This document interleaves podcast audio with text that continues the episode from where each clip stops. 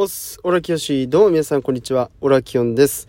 えー、今回はですね、4月1日ということで、えー、エイプリルフール企画ですね、フリーズの2人が企画してくれました、えー、企画にチャレンジしていこうと思います。これから僕が話す話が、嘘みたいな本当の話なのか、本当みたいな嘘の話なのか、ぜひ当ててみてください。という企画になります。詳しくは Twitter の方に載ってますのでチェックしてみてください。それでは早速話していこうと思います。オラキオンのオラオラジオはい。で、この話はですね、僕の父親が死にかけた話になります。で、父親の話なんですけど、その前にですね、僕はあの、インドネシアと日本の、えっと、ハーフなんですよね。で、父親がインドネシア人で母親が日本人という形なんですけども、そのインドネシア人の父親が日本に来る前にやってた仕事で死にかけた話になります。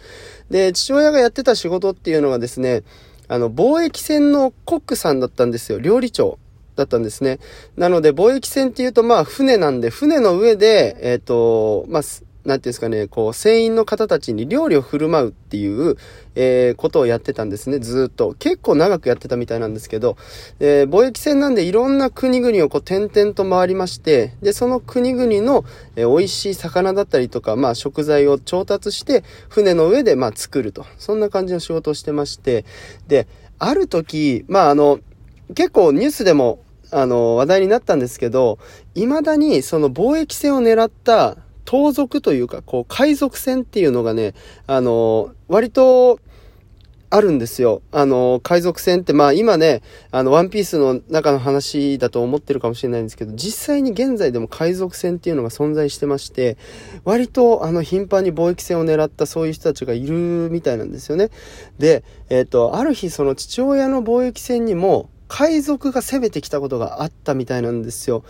で、えっ、ー、と、本当に怖かったって言ってたんですけど、あのいきなり乗り込んできて、まあもうね、拳銃とかを向けてくるわけですよね。手を上げろっつって。で、その海賊船なんでね、あの、物を盗んでいくわけですよ。貿易船の中にあった、え運んでた荷物だったりとか、お金、金目のものですね、全部盗まれて、で、その時に、その海賊船のなんか、リーダーみたいなやつが、この中で、あの、飯作ってるやつ誰だ？って言ったらしいんですよね。で、うちの親父たちが、まあ、その、コックなんで、あの、料理場にいるわけじゃないですか。で、料理場で、おい、この中で責任者一番偉いやつ誰だ？って言われて、で、うちの親父が、あ僕が責任者ですと。まあ、名乗り出たみたいなんですよ。そしたら、拳銃向けられて、お前ついてこいって言われて、で、そのまま海賊船に拉致されたんですよね。で、そのまま貿易船の人たちも拳銃向けられてるんで止められずに、そのまま親父も、あの、貿易船に拉致されて、で、バーっとこう、海賊船に乗せられて、どっか連れてかれちゃったみたいなんですよ。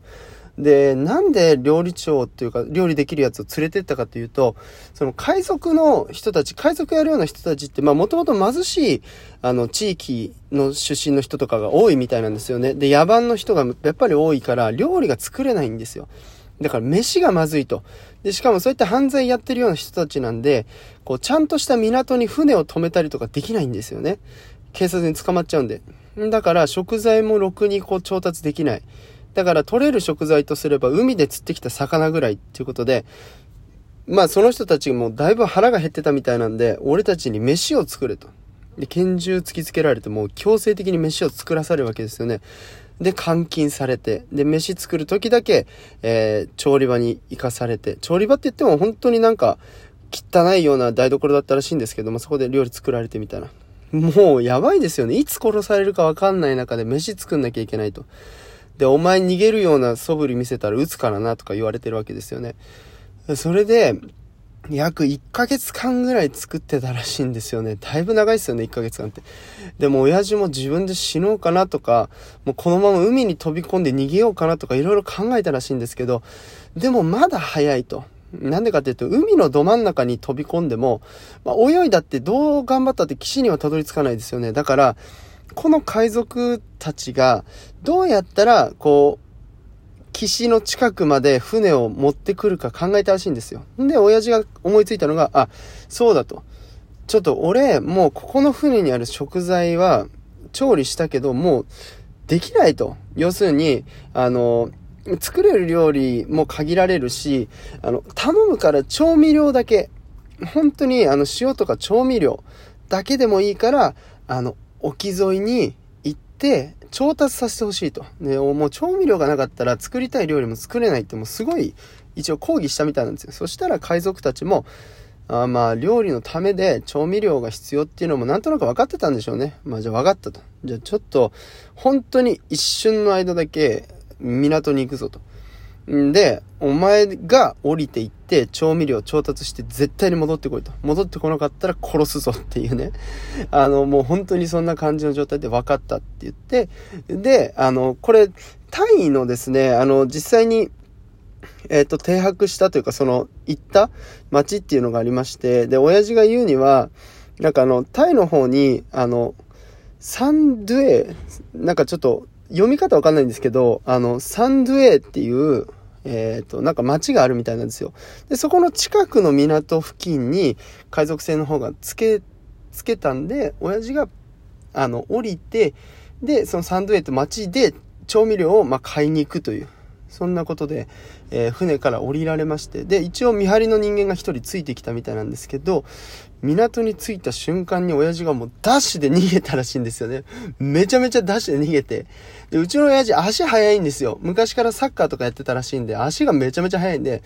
その後ろから拳銃でパンパンって撃たれてる中、弾は当たんないんで、バーって走って逃げて、か、もうほんと命からがら、その海賊船の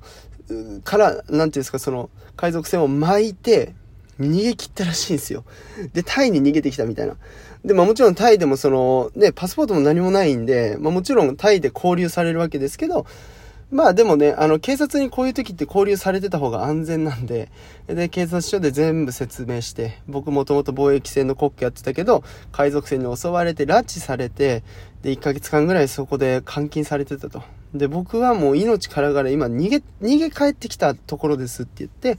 で、まあ事情確認してもらって、で、事実だったっていうことが分かって、まあ親父はインドネシアの方にまあ帰ることができたっていう話なんですね。うん。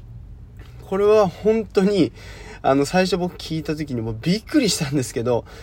まあ、やっぱりその、なんて言うんですかね、その当時の写真だったりとか、まあ親父がもともと貿易船の国やってるのもそうだし、あとニュースにもなってた話だったんで、ああ、そんなことがあったのかってね。だからあの時親父が、もしですよ、逃げてる最中に撃たれてた、撃たれた拳銃の弾が当たって死んでたら、僕生まれてないですからね。えー、だから本当にね、そういう意味ではやっぱ、逃げ足は早い方がいいなと思いましたね。ということで、えー、この話どうだったでしょうか皆さんの中で考えていただきたいのは、この話が本当みたいな嘘の話なのか、嘘みたいだけど本当の話なのか、どっちだと思いますか？これをぜひね、ツイッターの方で、えー、投票していただきたいと思いますので、よろしければオラキオのツイッターの方を覗いてみてください。ということで、今回のお話はこれで以上になります。ありがとうございました。また収録撮ります。バイバーイ。